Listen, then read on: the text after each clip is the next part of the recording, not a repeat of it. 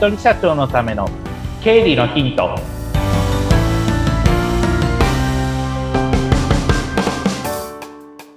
皆さんこんにちは。理財実践塾株式会社の池田孝之です。こんにちは。インタビュアーの水野紅子です。本日もよろしくお願いいたします。よろしくお願いします。もう本当にあの前回の時にね災害に備えるっていうお話を聞いてなんかまあ本当に何もできてなかったな自分っていうのを反省しました。なかなかあのいつ起きるかわかんないから、うん、ねどうしてもっていうところはありますけれどもね、起きた時にじゃあどうするかってなると、あるものでどう対処していくかっていうことを考えるしかないですから、やっぱりどうしてもそこは、うん、常にやっぱ考えなきゃいけないなっていうところは感じてます。そうですね。なんか、あの、そういうことが起こるって考えたくないから避けちゃうっていうこともね、うん、今まであったんですけど、それじゃもうダメだっていうね。そうですね。やっぱり地震は、やっぱおっかないですから、うん、まあ地震だけじゃないですけれども、やはり、で、私たち東日本も経験してるし、それで今回のことも経験してるってなると、明日は我が道じゃないですけども、やっぱり備えとかなきゃいけないなっていうのはすごく感じますね。そうですよね。まあ、そんな中で今回のテーマはどうなりますか、はい、前回に引き続いて、うん、まあ災害時のお金っていうところをまた話をしていくんですが、今回も点検っていうキーワードですが、はい。えっ、と、ちょっと保険の話を少ししていきたいなというふうに思っております。はい。で、保険の話っていうふうにしたときに、今まで多分この、あのー、テーマでは保険って私は多分扱ったことない。まあ、うん、専門外だからっていうところは一番理由としてはあるんですけれども、はい、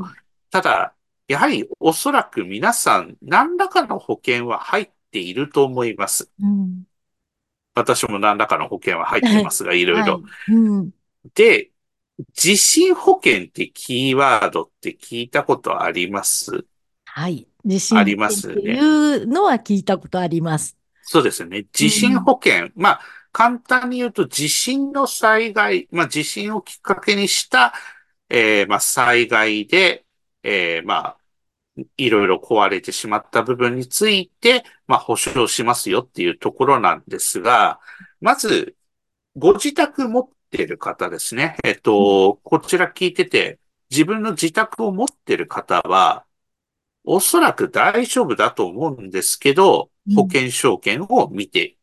いただきたいと思います。はい。で、まあ、今日、前回からずっと話してるテーマ、一貫して考えているテーマが点検ってキーワードなので、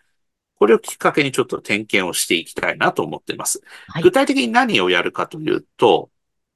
どういった災害の時に保険が出るのかっていうことをチェックしていただきたいんですね。特に建物について。うん、はい。で、建物持っていれば、まあ、建物も当然壊れますので、うん、それで、その壊れた原因が、例えば、台風で、例えば水害になってしまったとか、火災で建物がなくなってしまったっていう時に、例えばそういった、えー、建物の保険っていうのがあるわけなんですけれども、うん、条件がやっぱりちゃんと保険証券のに書いてありますので、どういった時にいくら出るのかっていうのをちゃんと見ていただきたいんですね。で、その時に火災保険と一緒に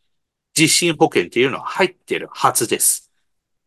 で、それはちゃんと証券に書いてありますので、ちゃんと、えー、火災保険にプラスして地震保険入ってるかどうか、うん、万が一入ってなかったら、えっ、ー、と、損害保険のその、入ってらっしゃる、えっ、ー、と、火災保険の会社さんに連絡して、それで、ちょっと今回のことでやっぱり地震のこと不安になったので、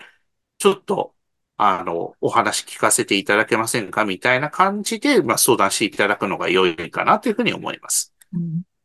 で、まあ、保険の場合は、まあ、火災保険とかの場合はもちろん、えっと、保険会社さんから、まあ、保険、保険金の支払いが出るんですけども、地震だと、やっぱり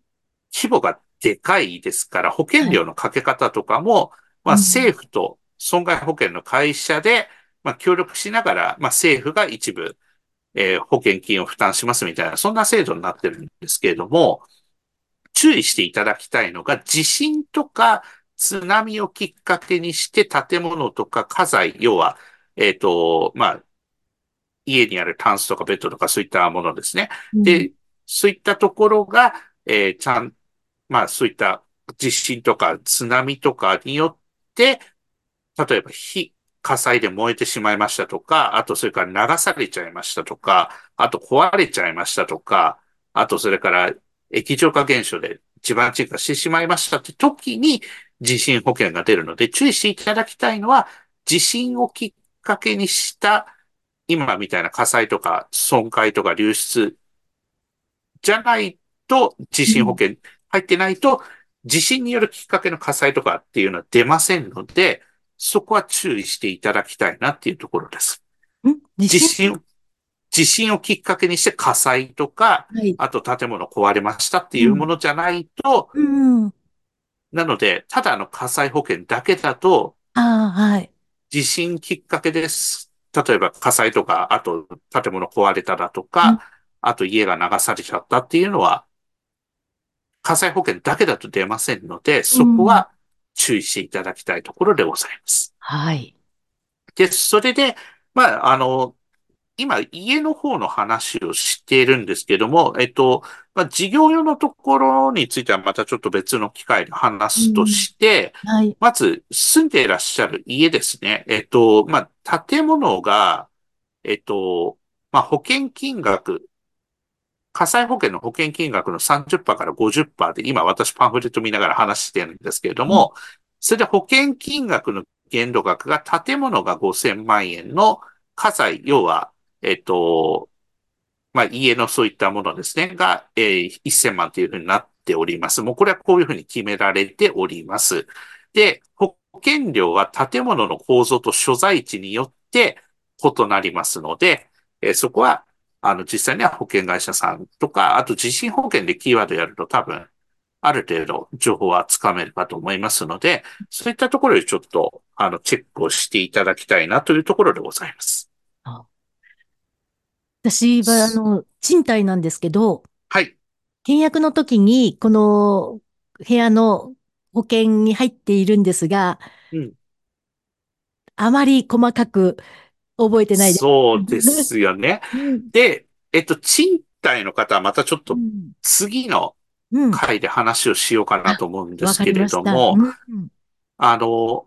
多分賃貸されてる方も多いと思うので、うんそういったところは、あの、賃貸、まあ、要は家を借りてる方も火災保険はちゃんと入ってるはずなので、はい。あとりあえず保険料を持ってかれたなと思わずに、あの、保険証券はそれ、借りてる方も見ていただきたいなと思ってます。うんはい。見方はさっきとほぼ同じなので、うん内容がちょっと違ってるという感じですけれども、基本的にはまあ、火災っていうところが、おそらくテーマになってくるかと思いますので、うんまあそこはちょっと、あの、点検をしていただければと思っております。細かく書いてあるとこってついつい見逃しがちになるんですけども、そこが大事ですよね。はい、それが大事になってきますので、ですよなので、保険証券見方がわかんない方は、例えば、知り合いの保険代理店さんとか保険会社さんから入りましたよであればうん、これどういう時に保証されるのか教えてっていうふうに言えば多分教えてくれるはずなので、えっと、すこれきっかけにしてちょっと総点検って意味で、うちどういう時に保険が出て、逆にどういう時だとうん。保険出ないか、まあ、いわば、その建物、建物を、まあ、買ったり、あとは、まあ、借りたりしている方については、どういう時に出るのか、どういう時が逆に穴になっちゃうのかっていうところは、あの、客観的にまあ見てもらうっていう立場の人に